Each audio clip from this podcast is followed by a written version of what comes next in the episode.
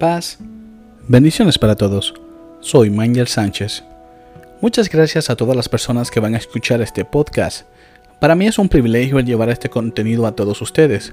No olviden suscribirse en las diferentes plataformas y compartir, ya que estos podcasts pueden ser de bendición y edificación para todos. En este podcast quiero tocar un tema y puedo decir que es uno de los más importantes que he tocado, que tiene que ver con la adoración al Padre.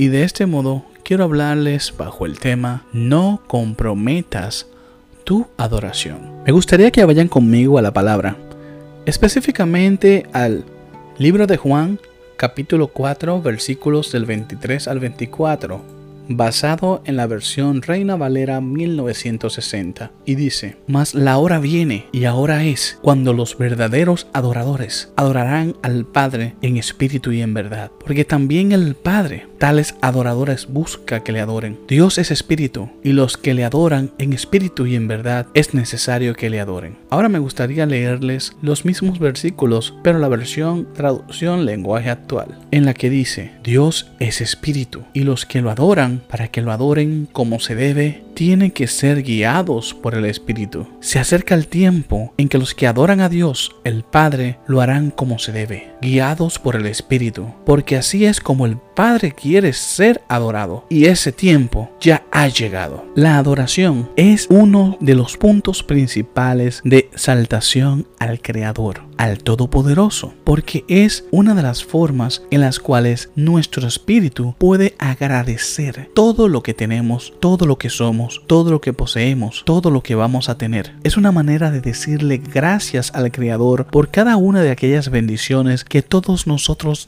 tenemos. Por eso, al momento de adorar al Señor, tienes que hacerlo con un espíritu que vaya conforme a Dios. Adorarlo en espíritu y en verdad. Adorarlo por lo que es Él, santo, un Dios Kadosh. Por eso, cuando en la palabra dice, no traigas tus ofrendas al altar, específicamente en el libro de Mateo, capítulo 5, versículos del 23 al 26, en donde dice, por tanto, traes tu ofrenda al altar y ahí te acuerdas que tu hermano tiene algo contra ti, deja allí tu ofrenda delante del altar y anda, reconcíliate primero con tu hermano y entonces ven y presenta tu ofrenda. Ponte de acuerdo con tu adversario pronto, entre tanto que estás con él en el camino, no sea que el adversario te entregue al juez y el juez al alguacil y sea echado a la cárcel. De cierto te digo que no saldrás de allí hasta que pagues el último cuadrante.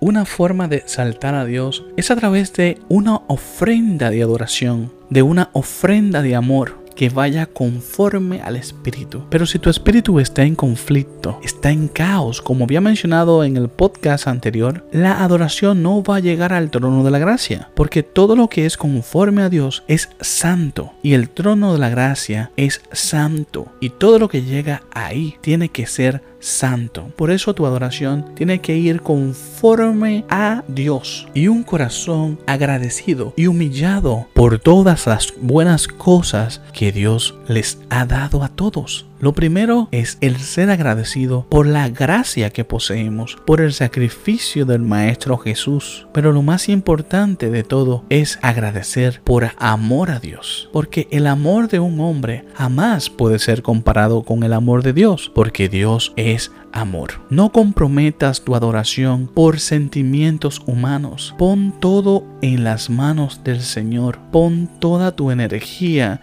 en adorar a Dios. Y cuando me refiero a toda tu energía, no es que vas a descarrarte la garganta o que vas a hacer todo esto para enseñarles al mundo de que lo amas. Porque si es así, estás haciendo como hacían los fariseos en aquellos entonces. Estás mostrando simplemente el exterior de una adoración que no va conforme a Dios. Al contrario, una adoración que vaya en la paz, en el shalom, en eso que es una de las cosas que tenemos que tener en cuenta al momento de adorar a Dios es estar en comunión. Dios quiere una iglesia que conjuntamente todos los miembros unidos adoren a Dios como un solo cuerpo, como una misma esencia, para que así como en algún momento sucedió el día de Pentecostés, todos puedan ser uno unánimes, un mismo cuerpo, un mismo espíritu y el derramar del Espíritu de Dios pueda llegar a nuestras vidas, aunque Dios está con nosotros en cada momento, en el momento actual. Ahora mismo, mientras estoy haciendo este podcast,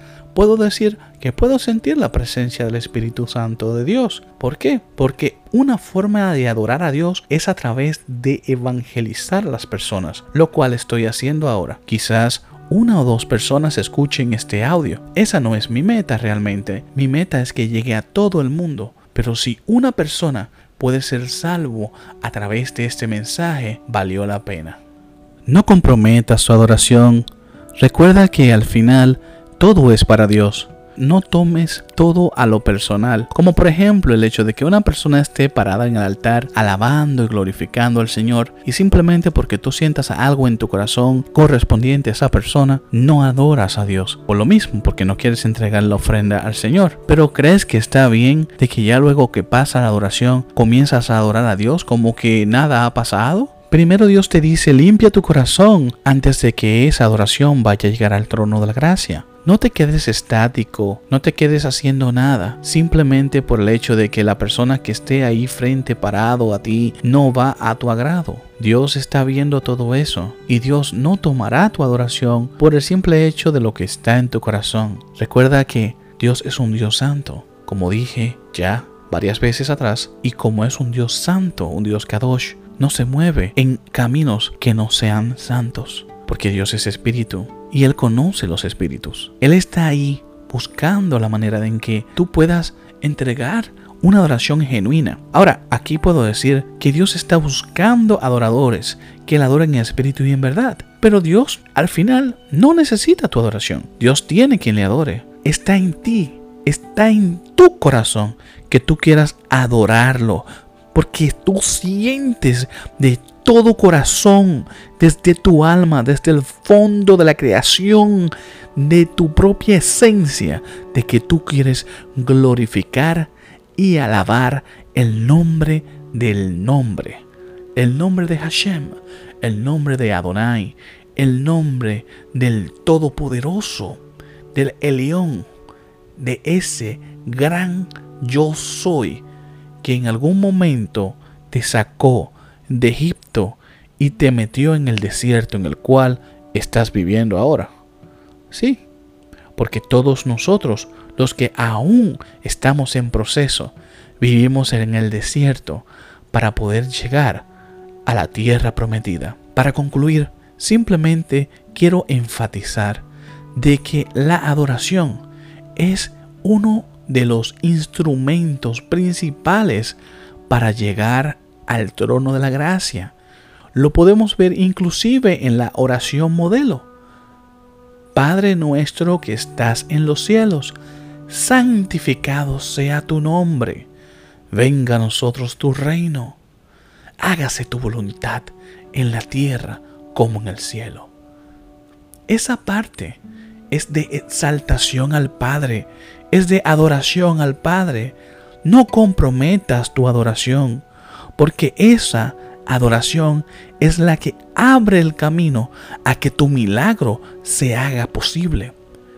No dejes que los sentimientos y todas aquellas cosas que están dentro de nosotros, los humanos, no te dejen llegar al trono de la gracia.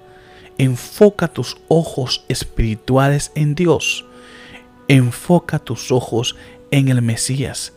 Enfoca tus ojos en Cristo, el cual está ahí para recordarnos de que al final somos humanos, pero en espíritu todos les debemos tributo y honor al que nos creó.